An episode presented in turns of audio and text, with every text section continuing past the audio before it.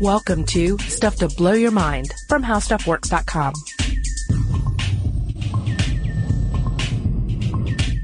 Hey, welcome to Stuff to Blow Your Mind. This is Robert Lamb. And I'm Julie Douglas. And Robert, I've got a, a burning question for you. All right, fire off. I would like to know if you have ever tasted Hu Fu. Hu Fu. Um, I'm not sure I know what that is. Well, I hope that you're going to say no. Okay. Because, well, it's non-existent actually. So that's the first thing. Okay. otherwise, I, I would worry a little bit if you said yes. It's uh, it's actually a spoof product, and it was uh, supposedly supposed to be a soy-based food product designed to resemble human flesh in taste and texture.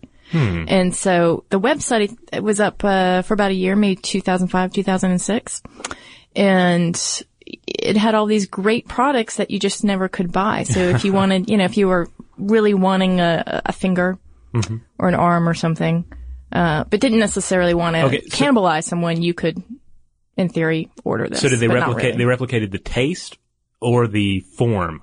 the taste and the texture? Okay. Yeah. Well, I mean, you know, uh, if you, if you really get logical about it, I'm not sure there's anything that weird about it. Not compared to say, um, well, okay, you're a vegetarian, right? Yes. Okay. Do you ever have like sausage or like a, a, soy dog or you know or any kind of uh, I you know, do. tofurkey or whatever? Yeah, I have like meat simulated products. Well, see, like that seems like, I mean, it, it's not unlike that. You you don't want to actually eat meat, but you're okay with something that and yet, resembles the taste. And Yeah, and form. yet there's a disconnect because sometimes when I pull out a, a piece of what's supposed to be bacon and I look at it and I it, it's a little disconcerting. yeah, So I'm frying up the bacon and yet I don't eat bacon and I don't necessarily want bacon. Mm-hmm. But I do have to say there is that that bacon taste that you can never really replicate. yeah. Yeah. Well, even if you're, but I guess even if you're frying up some soy bacon, it, it is going to look like bacon and not say like a pig's face. Like you can't get a soy pig face, right? Maybe you can. Maybe it's a special order thing, but it's, it's, it's going to be a small Asian market. that may actually carry that. Oh wow. They do some pretty funky stuff with it. So this, you know, in, in, in discussing like why is this creepy and this not, you know, uh, with the with the hufu. I mean, that really comes down to the basic question about cannibalism in uh, in nature as a whole, Right. uh, because it's it's one of those things when you really look at it. There's kind of like the animal version, and then well, there's really only the animal version. We then- hope. Yes. Well, but but on top of the animal version, um, and, and this is like you know as cannibalism relates to just any kind of creature you might find might find that practices it, and a lot of animals practice it. Um, if you layer human culture and human society and our complex web of uh, emotions and values on top of that, it just really complicates the matter, and you get into this this area where cannibalism is really this. I mean, it's just um, you know, it's it's an outrageous thing. It's like it it it raises outrage from people. for us who, Yeah. who like to think that we have morals and uh, social values and we all cooperate with each other. We we try not to eat each other. Yeah. humans. Yeah. Yeah, I found this great uh, quote from uh, Tom Sorell from the University of Birmingham. And uh, he said, quote, In intellectual history, cannibals stand for alien and exotic human beings, specimens of our species who realize its darkest possibilities, usually in places far removed from civilization. Cannibalism, cannibalism both expresses natural law and and uh, contravenes it. So, Ah, right. So Yeah. there that, there's the the rub, right? yeah. I mean, it happens in nature, and it's perfectly natural there, Yeah, right? but- and yet we can't help but wince a little bit. Yeah, you hear but you know, if you start hearing that somebody's like, you know, grinding up corpses, uh, you know, to serve in the restaurant, people just get outraged. There's a great Monty Python skit where it involves like grinding up corpses and, and, and feeding it to people. And it's like the, um, they break the fourth wall and like the, the audience just starts throwing things. You know, it's, it's, it's that outrageous a concept. Right, right. you home. you want to know where your meat pie came from. Yeah. Yeah. But it's very, like I say, it's very widespread in the animal kingdom, and it is a uh, major mortality factor uh, in the biology of numerous species. So we're going to sort of walk through the. We're not really going to go with pros and cons, but first, let's we're going to look at the case for cannibalism in nature and some of the ways that it's practiced, and there, then we're going to look at uh, the case against. And for the most part, we're going to avoid the whole. Uh, question of cannibalism um, within the larger human institution. But uh, we do have an excellent article on the uh, website by Josh Clark about that. So I highly recommend checking that out if you want to get more into the, uh, you know, the serial killer, uh, cannibal topics. Right, or endocannibalism, and Yeah. all the different types of cannibalism that exists. All right. So, um, the big thing for me when I, when I was researching this is that a lot of it really comes down to energy, right? Right. Because if you're an organism on this planet, uh, unless you're a plant that's generating a lot of its energy from uh, pho- through photosynthesis, um, and even that, you're not not all the energy is necessarily coming from the sun. But uh, for the rest of us, we're having to consume other little bundles of energy to uh, to keep our energy going. So we're having to eat other organisms. Now we might we might not eat, um, you know, we might only eat plants, or we might only eat animals, but we're having to eat something. So it's this constant, this this huge pyramid, you know, um, of of predators uh, uh, preying on other forms of energy. Right. And even bugs. Let's not discount bugs. Some people Oh, yes. eat bugs and they like them quite a bit. They, well, they're supposedly quite good. I've never had one. Have you had a bug? No, no, but isn't, I think it's a street food in Vietnam. Yeah, suppo- there was supposedly some in Thailand. I didn't get to try it when I was there. Yeah, it's supposed to be incredibly nutritious. Mm-hmm. Yeah. Yeah, I, I'd try it if I if I had the chance, but it's never offered on you know the, local menus No, it's not. here in Atlanta. Where are the Yeah. palmetto bug uh, uh, salads? I don't know. You'll have to start a food truck Yeah. based on that.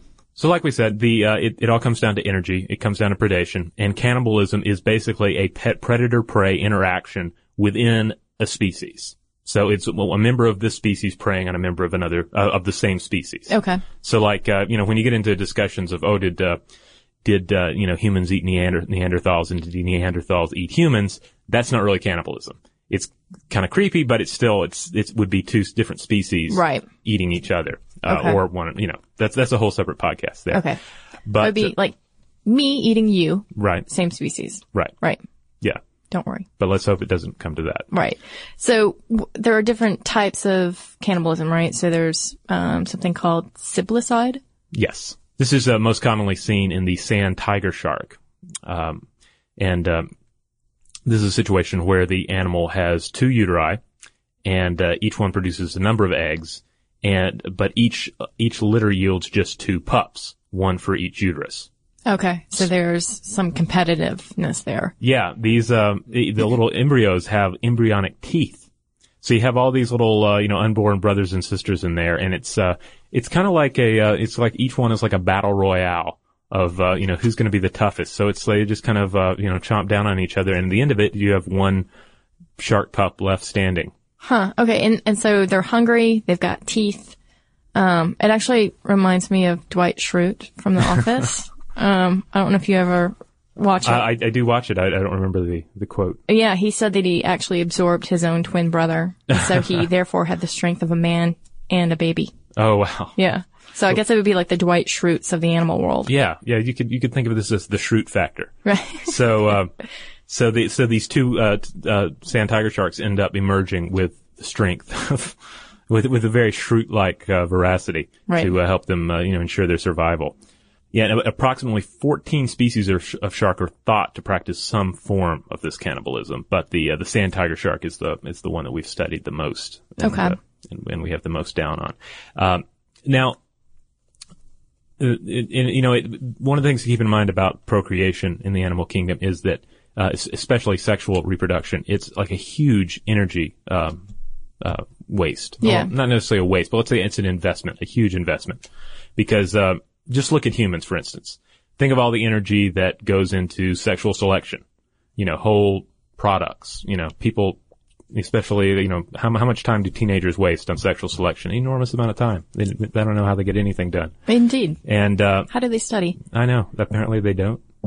But, uh, I don't know, I guess they do. But anyway, uh, energy, uh, for the sex act itself. Then there's, uh, then on the mother's part, there's the energy to bring the offspring to term, the energy to give birth, and then the energy to raise the child till it can fend for itself. Right. Because remember, the, the genetic mission is basically create another, um, you know, another creature, Replicate your DNA. replicate the DNA, keep that strain of DNA going, and then, uh, you know, put this new, uh, product on the market and let it, you know, carry on on its own. Right, right. And so all these niceties, like playing at, um, you know, Mozart in the uterus, aren't necessarily their focus. Right. Just get it out there, get it going. But in a, in a way, it's like make sure it's like the best, you know, the best possible. Uh, know, instead of eating uh, the sharks in the womb, it's you know potentially listening to Mozart, right? Right. Yeah. So um, I I also like to think of think of this in terms of uh, of like a business, like if uh, if How Stuff Works were to launch like a like some sort of separate entity, Okay. like uh, I don't know um, how crabs work or something. Like we were going to do a site that's just about crabs, and we're like, this is going to be it's going to be like How Stuff Works, except it's only going to focus on crabs. It's, it would be kind of like the company's offspring, right? Okay. So it'd be like all crabs all the time, crab fashions, crab recipes, crab Right. science. But the but the but the existing business has a certain amount of energy already tied up into it. Have A certain number of employees, right?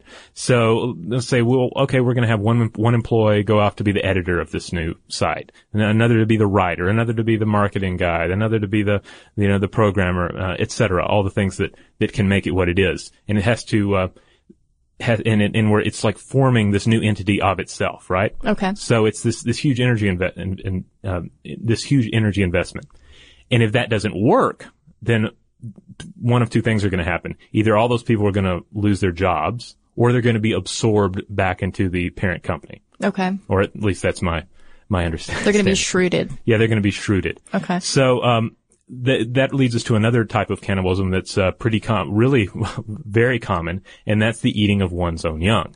Yeah. Which again is one of these kind of like terrifying type of things. There's the classic image. Is it uh, Cronus, the uh, the god? of time? Yeah, eating uh, his own son. I think so. Yeah, and Yeah. then like then I, I, I'm I'm a little shaky on this particular story from um, uh, mythology, but there's a famous painting of it, and uh, there's I think Zeus like was able to like somebody snuck Zeus away by putting a rock in there so that uh, so that he would eat the rock instead of baby Zeus. Of course. Yeah. Yeah. Because Zeus was all about uh, killing the young, his young. Yeah. Yeah. So, um, so anyway, it's it's another sort of terrifying idea, you know, that the oh my goodness, the mother is the life bringer, and then you know, and, and if you've ever had hamsters or uh, or any other t- uh, you know kind of uh, animal like that that ends up killing its young and or eating them, it can be kind of a terrifying uh, moment. But it makes a lot of sense from an energy standpoint. Right. From a survival Right. basic. Yeah, there, you know, there's ener- energy has been expended to create these uh, these new uh, creatures, and there are calories wrapped up in them. So you bring them back into the fold, right? Right. Okay. Well, I'm actually thinking too, um, sort of related to that. There's the masked booby, which is a bird. Whoa, whoa, whoa! What? Yes.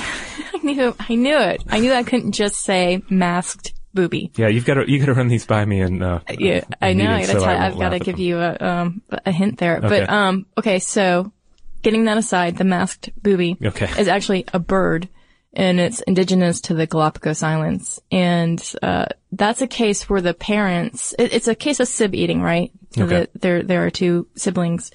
Um, but that's a case where the parents actually step in and they encourage them to kill one of the other off. whoa, Yeah.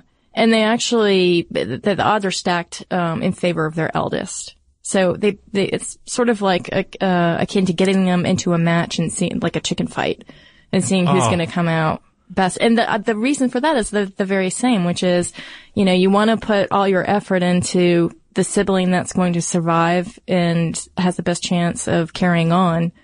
It's, I mean, it, it sounds harsh, but Mean, it comes Wow. back to that. So anybody out there that is in kind of a uh, a Bluth family type situation where they feel like their mom and or dad are stirring uh, competition uh, up, just be glad that they're not encouraging you to kill and eat each other. That's right. Be glad that you're not a masked booby. Yes. um, but just to give you an idea of how many different uh, animals engage in this, and it's also uh, uh, you'll also uh, see, um, uh, for instance, sharks will practice um, uh, the eating. They'll end up eating eggs that haven't been fertilized. Yeah.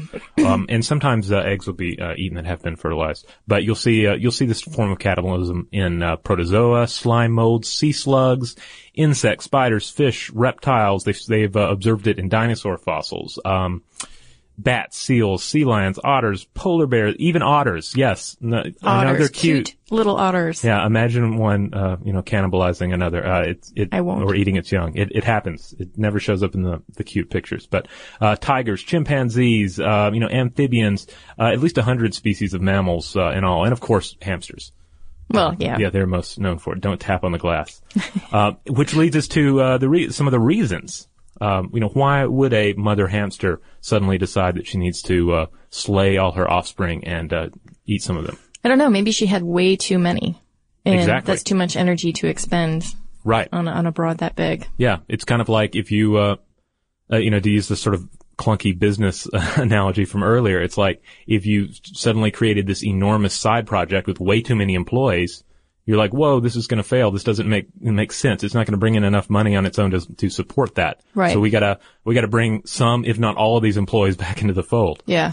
Yeah, and some of them too, if they're if they're born with um, a disease or they're not quite up to par, isn't that a, another reason to sort of cull down the the broad is to take out the ones that are the, the weakest and, Yeah. and and use them for energy for Yeah. everybody else. Yeah, like uh, female rattlesnakes, for instance, will consume uh, on average uh, about 11% of their uh, postpartum mass.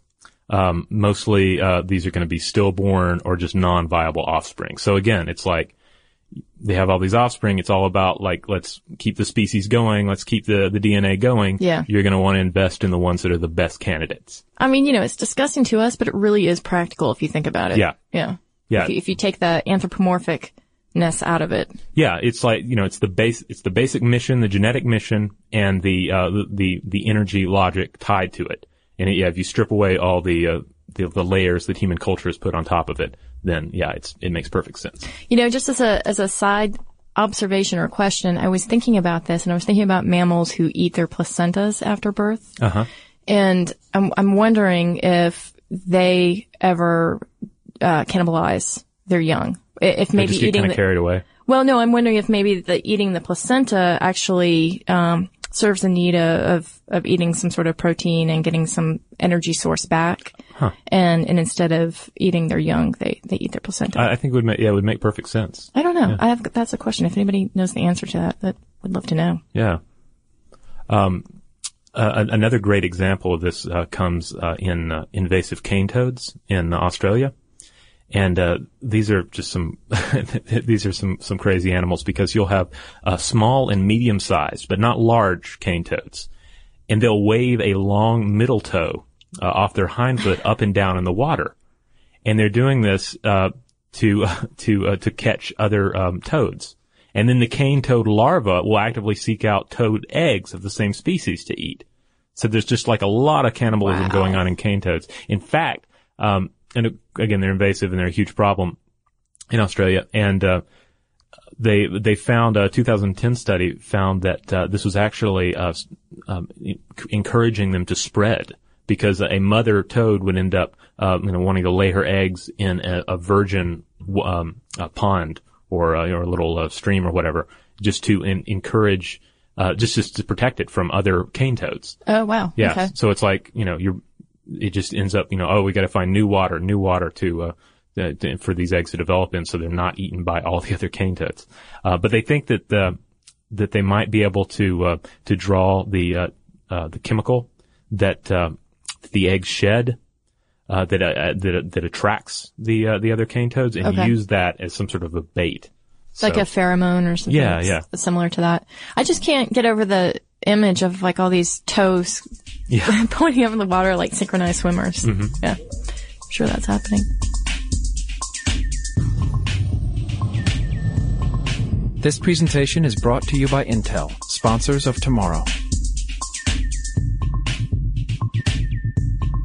So yeah, we could keep going, and just listing all sorts of weird and um, and grotesque examples of uh, mothers eating their own young.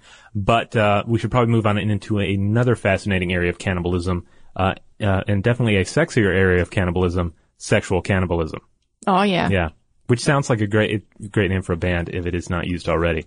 To uh, draw back to a uh, to an example that we brought up in a previous uh, podcast, or one about uh, uh, Ladies' Night on Planet Earth, about uh, the the role that the male has in uh, in any given species. Right. We mentioned the uh, the brown antechinus, uh, which is uh, also known as uh, Mac- uh, marsupial mouse, and this is the male that mates for 12 hours at a time and eventually humps himself to death, uh, and then he's you know his mouth he's not another mouth to feed uh, through the winter. Right. Like the species can then just focus on you know mother raising the young. All the men are dead. Uh, you know until next season. Yeah, I think maybe I, I said that he was that sort of relegated to like being the pool boy Yeah. for the female.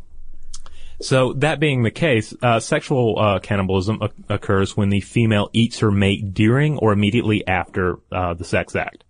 Which happens a lot. Yeah, Apparently. And and again, it's like if you look at the um, the male as merely a mutation necessary for a sexual reproduction, he doesn't necessarily have a lot of uh, use after that uh, that sexual encounter. So again, that's that's energy that's just wasted. So it, it reminds me of like when a company brings on contract workers for a project that has a like a short term goal. Yes. They're like, we need to get this project done, but we don't want to like hire six guys and then have to pay them or and gals and have to pay them benefits, uh, et cetera. Right. So let's just bring them on as contract workers, and then in six months we're done. So it's kind of like the male in these cases is a contract worker, and at the when they're not needed anymore, they're let go.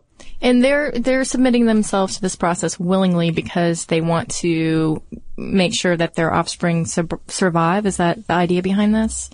What the mating? Yeah. Well- that, that they would say, okay, yeah, I will mate with you knowing that you're going to say you're a praying mantis. You're going to rip my head off and then consume me as I'm mating you. Well, it's interesting. I was reading some stuff about this, and uh, most in most cases, the male, I mean, the male's going to mate. That's uh, am I right, ladies? The the male is the I mean that's the the male's mission. Right. So he's he's going to engage in that. But you'll also see, uh, like with praying mantises, the the males will try and survive uh, within you know their limited ability to do so. Uh, and it's also there's kind of, it's kind of exaggerated in most uh, praying mantises, I understand, uh, because a lot of the um, the early uh, studies into this, you had females in captivity who had not eaten as much as they'd want to. So it's Oh, kind okay, of so like they were voracious. yeah, they were voracious. They're off hungry. Yeah, and so here's and this um, this mantis, and you know, they're uh, he's done his part or is doing his part, and he can continue doing his part generally pretty well, even with his head eaten off. Mm-hmm. So they just go for it. They say that typically, uh, praying mantis uh, cannibalistic mating process only occurs five to thirty-one percent of the time, and uh, and it occurs most often if the female is hungry. Okay. Yeah, and so most most species are only going to cannibalize regularly in captivity. But there's one species, uh, the Mantis religiosa, um, which is uh, uh, which is really into it. And it's necessary that the head be removed for the mating process to to uh, to take effect properly. So, uh, and, and in these cases, the female typically eats a third of her partners.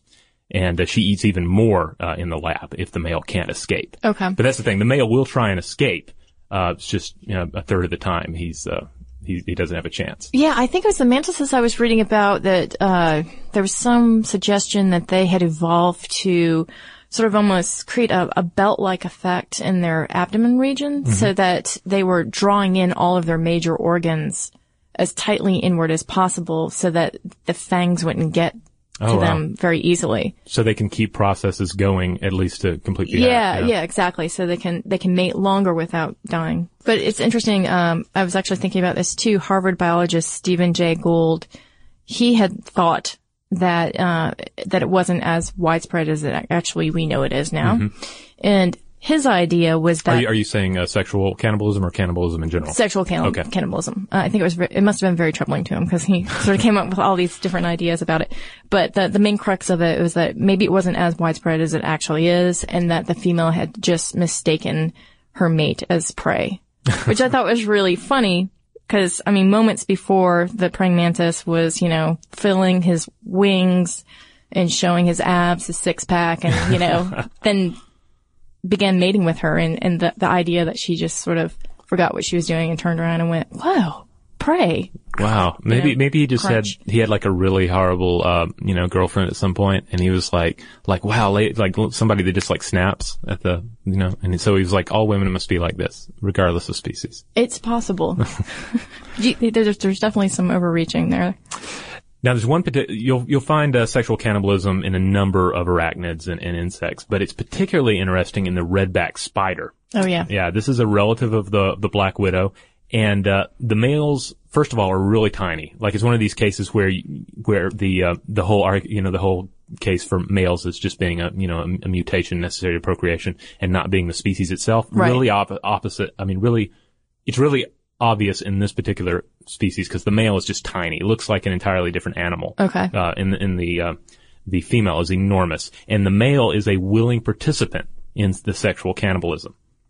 All right. So during copulation, this, uh, the, the little male guy, he'll position himself, um, above the female's jaws. All right. And, uh, and, uh, and, and, you know, basically like shove himself into her jaws so that she gets Right. to eat him.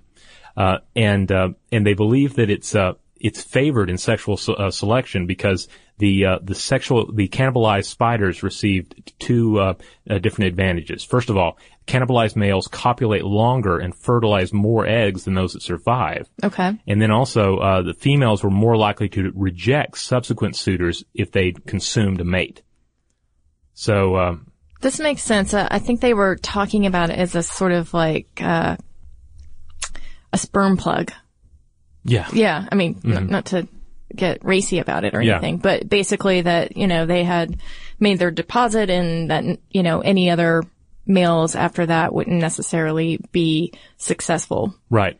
Yeah, and it's and it's interesting because like we're looking at these other uh, the, the cases of sexual um, cannibalism, and the male really doesn't necessarily have any. There's no argument for the male sticking around and being eaten for the uh, you know the advancement of the species and the and, and him passing on his DNA. But this is a case where there's a definite advantage if he gives himself up to uh, you know to the appetite of his mate. Yeah, and I thought something that um, was really dramatic that I read is that they one account said that they actually somersault onto the fangs, which is like, take me, please, eat me. And then the other thing that I read is that um, during the mating process, that they pluck the strings on the the female's web for like eight hours. Oh. And I know, it's, and I thought that is kind of sweet. But then I kind of thought, well, maybe she was like, God, that is driving me crazy. I'm going to eat you. These these these guys are so nice, and then the the, the lady spiders are so hard on them. It's just a I know. It's it's a rough life. And then there's the the orb weed, weaving spider, orb weaving, um, in which the male sexual organ gets stuck in the female. And this is by design. Okay. Again, it's the same idea of a sort of a sperm plug. So al- although she can polish him off and, you know, snack on him, she's stuck with him, so to speak. And that just makes sure that she can't mate with someone else afterwards. So there's definite design behind this. I don't think that they're just being masochistic here. yeah. It's not the situation where the insect world is just like you know evil or anything. No, no. It, it all makes makes uh, sense in the grand scheme of things. Now, um, moving away from uh, from sexual cannibalism, you'll also find plenty of animals that just seem to be kind of jerks, like kind of anti antisocial jerks. Yeah. And if they encounter anything, they're probably, you know, they're either going to run from it or try and kill it. And if it's one of their own, they're probably going to try and either mate with it or kill it or mate with it and kill it. So, um, the scor- like various scorpions are great examples of this. Like scorpions tend to live very solitary lives. And, uh, if they encounter another scorpion of the same variety, then there's a very good chance that they'll, that one will eat the other one. And if they're opposite sex and, uh, you know, and it's, uh, you know, and they see it as a good time to mate, then they may mate and then one will eat the other. Wow. These guys are jerks. Yeah. Yeah. Uh, the Komodo dragon is, is of course another great example of, uh, of just being a cannibal just for the heck of it because, uh, the, uh, the young, uh, the, the uh, Komodo dragon, uh, young are just considered prey. Um, you know, up until they're a certain size. So it's primarily raised for prey. Well, not, primarily raised for prey, but they're um, they're just the, the the the parents have no role in, Mm-hmm. in rearing them after they've been born, so they just have to climb the trees to escape. Their Oh, oh, parents. yeah, to escape their parents. Otherwise, their parents will eat them. They're like, oh, look at those guys. They look tasty. I'm hungry. Let's do this. Uh, interestingly enough, the one thing they can do to, uh, besides hiding in the treetops is if they smear themselves in excrement, then, uh, then that will keep, uh, the, uh, the, the, their parents from potentially eating them. That does actually work. Yeah. Too. Yeah. Yeah? Yeah. Okay. Good. Um, Komodo dragon too. I, I remember something with Sharon Stone's husband some years back. oh, I forgot about that. Didn't didn't they dine on her husband's foot? I think so. Yeah. Yeah. I think they went like a, a behind the scenes or something, and he and he went to go pet it. Yeah. That just seems like a bad idea. Yeah. I, I understand it really scarred him. He's been, uh, I mean, uh, emotionally to the Right. point where he, he always keeps himself smeared in uh, Komodo excrement. Excrement, Yeah. yeah. Especially on vacation.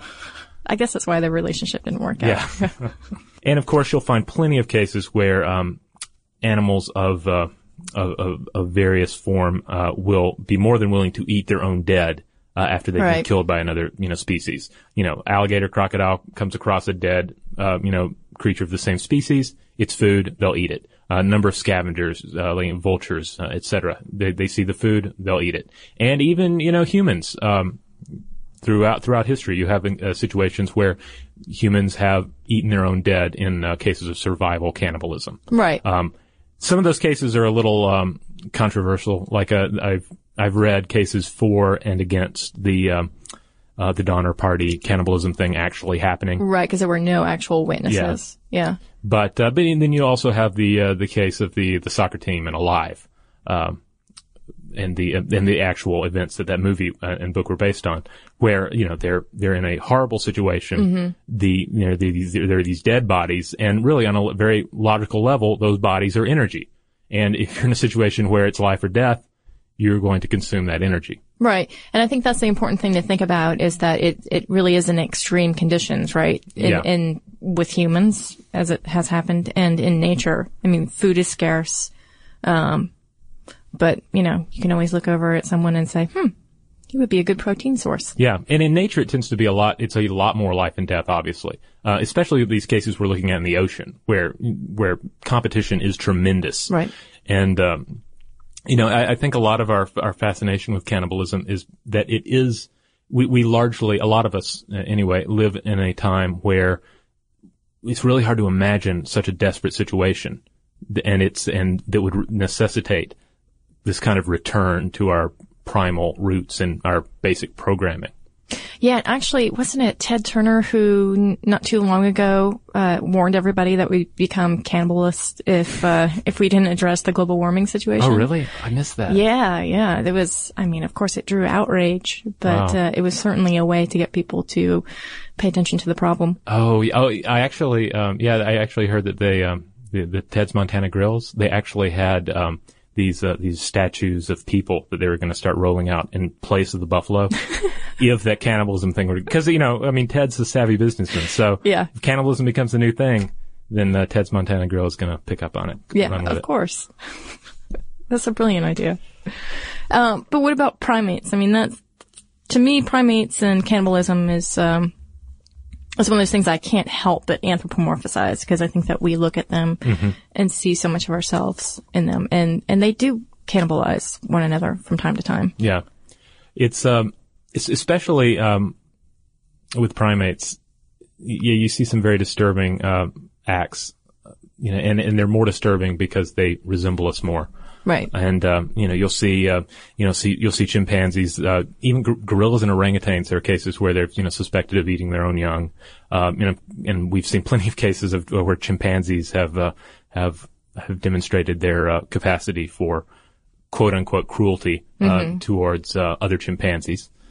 But will they? I know that sometimes when they're uh, fighting, that they'll kill each other. But when they're fighting, they don't, don't necessarily eat the body afterward. Is that right?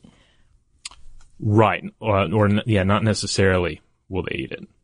So it's it's more. Um, I guess if they come along a deceased chimpanzee or other type of ape, and they actually just eat it. Yeah, in chimpanzees, typically the males will kill and eat the infant of another female, usually in their own group, but occasionally in another. Okay. And uh, when chimps kill adults from other groups in a fight, they don't eat the body. Okay, Yeah. and I remember this too that they they might eat the infant to um, force the chimpanzee into estrus so that they can go ahead and propagate again. Is that right? I believe so. Yeah. So the infant may not have been their infant, but they want to go ahead and mate and get the process rolling. Right. Uh, now, it's uh, it's interesting when you start looking at um, at, at especially at uh, at primates eating one another in different cases, you know, throughout history. There- There are constantly studies arguing for and against the. Uh, um, you know, just how much cannibalism was going on with prehisto- uh, with uh, you know prehistoric humans, but um, anthropologist uh, William Arens uh, suggests it's simply uh, bad strategy as far as evolution goes, though. Like since uh, under evolutionary theory, we're fu- fueled by that you know innate desire to see our genes survive. You know, eating another one of your you know your tribe and your species that doesn't really make sense. You know, it's Right. it's going it's working against our uh, our basic programming, and uh, and and another uh, interesting thing to keep, to keep in mind is, uh, you know, you, you may think, well, why don't humans just raise, you know, why why don't humans raise humans for food, right? Or or how how come you don't have uh, you know cases where um, cannibalism becomes a, a staple, staple of any species diet. Um, though it is worth pointing out that, um, cannibalism can play a huge role in a diet. Uh, I think I'm going to go back to the scorpions here for a second. There was a 1980 study of desert scorpions, and they found that cannibalism provided only the uh, fourth most common meal for a scorpion. But in, but as far as body mass goes, it was the number one, representing more than 25 percent of its uh, total food intake. Oh, okay. So, so yeah. So in in the case of the scorpion, yes, uh, cannibalism can provide a large part of its uh, diet. But uh, in humans, you see a different uh, situation. Yeah, in humans, uh, nature does not necessarily like for us to practice cannibalism. And uh, I think that you can see that pretty well illustrated in the Fore tribe. Is that right? With the Kuru? Yes, Kuru is a um, yeah, it's a rare breed of disorder caused by what are called prions, and these are abnormal proteins which uh, induce irregular protein folding in brain cells and uh, this leads to flawed brain tissue, which results in progressive, incurable brain damage. Uh, the word itself, kuru, means laughing disease, uh, and it's named because the scientists observed uh, fits of hysterical laughing in those affected. So it's pretty, uh, pretty tra- traumatic stuff. Um, and so this is this came on because the tribe was basically practicing endo cannibalism, right? right, with yeah. the funeral rites. They were consuming the body, which you know isn't because they were looking for a source of protein, but because they, it was a way to respect the deceased, to literally absorb them. Right. And, it, and, it's, it's interesting. This is a case where if you, if you start thinking about cannibalism in a very logical, you know, energy sort of, uh, uh, you know, uh, thing, then uh, eating one's ancestors does kind of make it makes sense It's like a way to honor them. It's like I'm inviting their energy back into me, and uh, and that's that's pretty much how Which how these, symbolically they look at it. would yes. be great. yeah, symbolically it's great. Yeah. Um, and on a basic energy level, it's it's not bad either. But the the thing is, it's kind of uh, it it really opens the door for the passage of uh, disease. Right. And so this is sort of like the mad cow equivalent. Is that right? Yes. Yeah. Mad cow is a similar disorder, as is I'm going to just take a shot at this. Uh, Creutzfeldt Jacobs disease. Creutzfeldt? Yeah, that sounds good. Yeah, that sounds better that. than what I did. Uh, and this is a human variant of mad cow disease. And uh, they basically, like with the Fore, they were basically able to um, to to wipe out the, the disease by simply getting them to stop practicing this communal cannibalism. Right, like literally overnight. Yeah. They got them to to eradicate this from Yeah. the tribe. Well, yeah. I mean, basically, it's like, hey guys, you know when your uh, your family members uh, go stark raving mad and are laughing at nothing and then die, well, that comes from the cannibalism. So let's cut that out. It's They're pretty. like, what? They're like, well, you know, we weren't too, we weren't that crazy about the cannibalism. we can, we can set that aside. Well, I guess it's also in, in nature a little bit of a concern for primates too, because they sometimes will consume a body as a group, Right. spreading potentially a disease, something like hepatitis. Right. Um, and I did want to add a side note about bonobos, um, Mm-hmm. which is an ape, and uh, they're sometimes called the hippie ape because they um, are fun-loving and they love to mate uh, without discretion. It's like the key parties in the 70s Yeah, they are the bonobo, along with the humans and the dolphins, only animals that uh, in, actually enjoy sex. Right. Yeah. Yeah. So, um, hence called the hippie ape. I don't know. Um, do hippie apes enjoy sex more than other apes? I don't know. But, uh, something that was pretty disconcerting is that they were observed pretty recently to, in the wild to have consumed one of their own. And, uh, again, this is the anthropomorphic thing where we look at them and we say, oh, but they're just peace loving and they just love to have sex with each other. Why are they eating each other? Um, but they would be a good example of primates, um, taking the body and eating it. And they actually ate that body for more than seven hours, um, which is a lot longer than they would take on any other body. And, uh, some of the people in the group or the individuals, I guess you would say, Right. people, uh, were actually playing with the food. So, um, it, it's a, it's an interesting side note in that,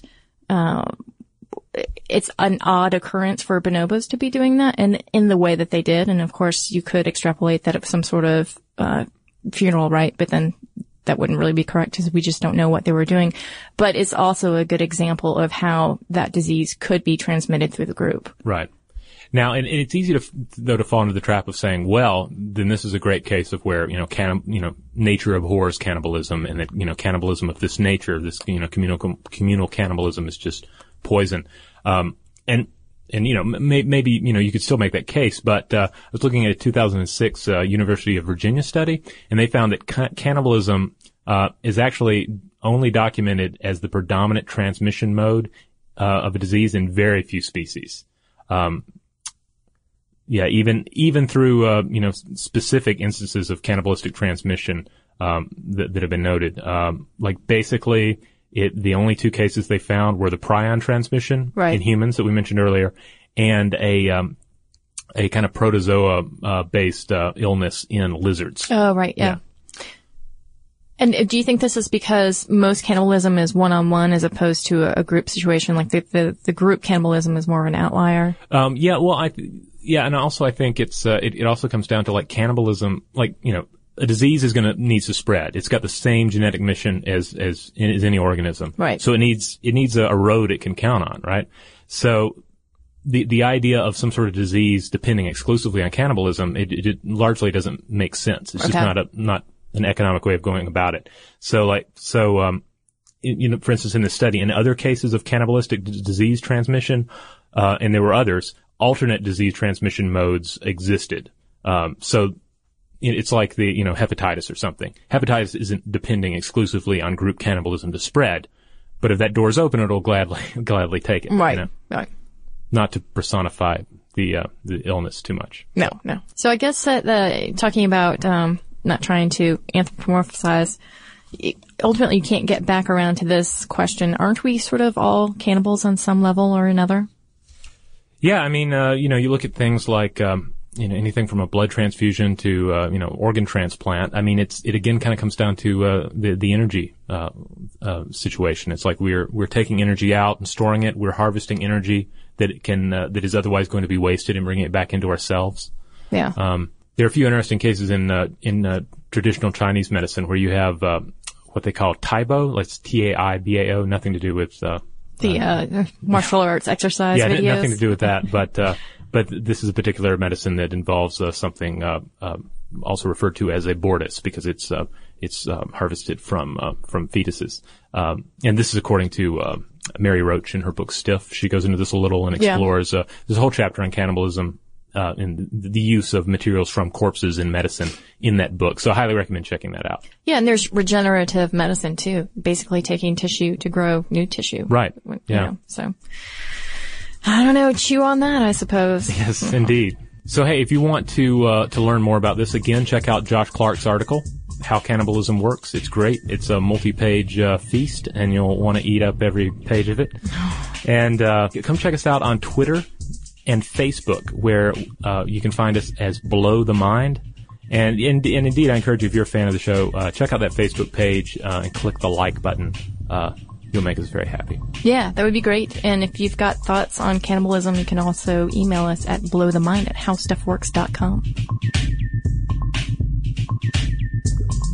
For more on this and thousands of other topics, visit howstuffworks.com. To learn more about the podcast, click on the podcast icon in the upper right corner of our homepage. The How Stuff Works iPhone app has arrived. Download it today on iTunes.